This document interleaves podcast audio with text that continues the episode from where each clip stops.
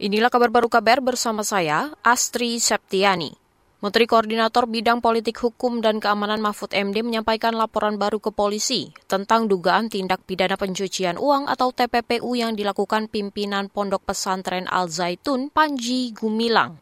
Mahfud mengatakan ada total 367 rekening yang terkait Panji Gumilang. Dari jumlah tersebut, sebanyak 145 rekening sudah dibekukan oleh Pusat Pelaporan dan Analisis Transaksi Keuangan atau PPATK. Kegiatan Panji Gumilang.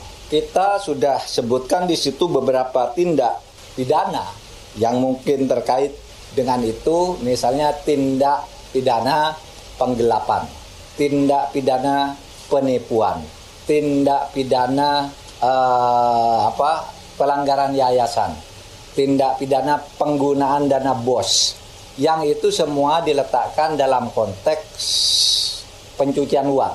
Menko Polhukam Mahfud MD menambahkan, selain pelaporan dugaan TPPU yang dilakukan Panji Gumilang, Pihaknya juga mengungkapkan fakta lain terkait pimpinan Al Zaitun tersebut. Mahfud juga menambahkan ada laporan sebanyak 295 sertifikat tanah atas nama Panji Gumilang dan keluarganya yang diduga ada kaitannya dengan penyalahgunaan kekayaan Al Zaitun.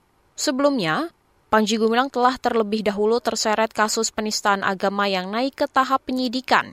Meski begitu, Polri belum menetapkan tersangka dalam kasus tersebut. Saudara kita beralih ke informasi lain.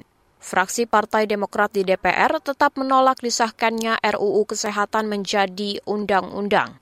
Anggota fraksi Demokrat di DPR, Dede Yusuf, mengatakan partainya memiliki beberapa catatan dalam RUU Kesehatan. Salah satunya terkait anggaran wajib kesehatan. Menurutnya, kebijakan pro kesehatan telah menetapkan minimal 5 persen dari APBN yang diamanatkan dalam Undang-Undang Nomor 36 Tahun 2009 tentang Kesehatan. Namun kewajiban anggaran itu dihapus dalam RUU Kesehatan. Fraksi Partai Demokrat dalam rapat panja telah mengusulkan dan memperjuangkan peningkatan anggaran kesehatan atau mandatory spending di luar gaji dan penerima bantuan iuran atau PBI.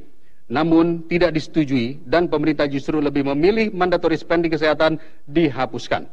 Perwakilan fraksi Partai Demokrat di DPR, Dede Yusuf, menambahkan, belanja wajib atau mandatory spending masih diperlukan untuk peningkatan layanan kesehatan.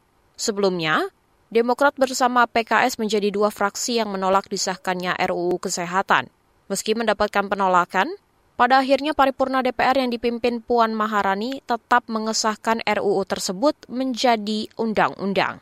Saudara terakhir ke lantai bursa, Indeks harga saham gabungan atau IHSG menguat sejak awal perdagangan hingga tutup pasar di sore ini. IHSG terkerek 0,98 persen atau 65 poin ke 6.796 pada akhir perdagangan di Bursa Efek Indonesia atau BEI. Total volume transaksi bursa mencapai 22 miliar saham dengan nilai transaksi 8,6 triliun rupiah. Sebanyak 290-an saham menguat, 200-an saham melemah, dan 220-an saham stagnan. Sementara itu nasib rupiah berbanding lurus dengan IHSG. Rupiah spot ditutup pada level 15.153 rupiah per dolar Amerika di akhir perdagangan. Mata uang Garuda menguat 0,34 persen dari hari sebelumnya yang ada di 15.205 rupiah per dolar Amerika. Di Asia, seluruh mata uang kompak menguat terhadap dolar Amerika, seperti won Korea, yen Jepang, hingga peso Filipina. Demikian kabar baru KBR, saya Astri Septiani.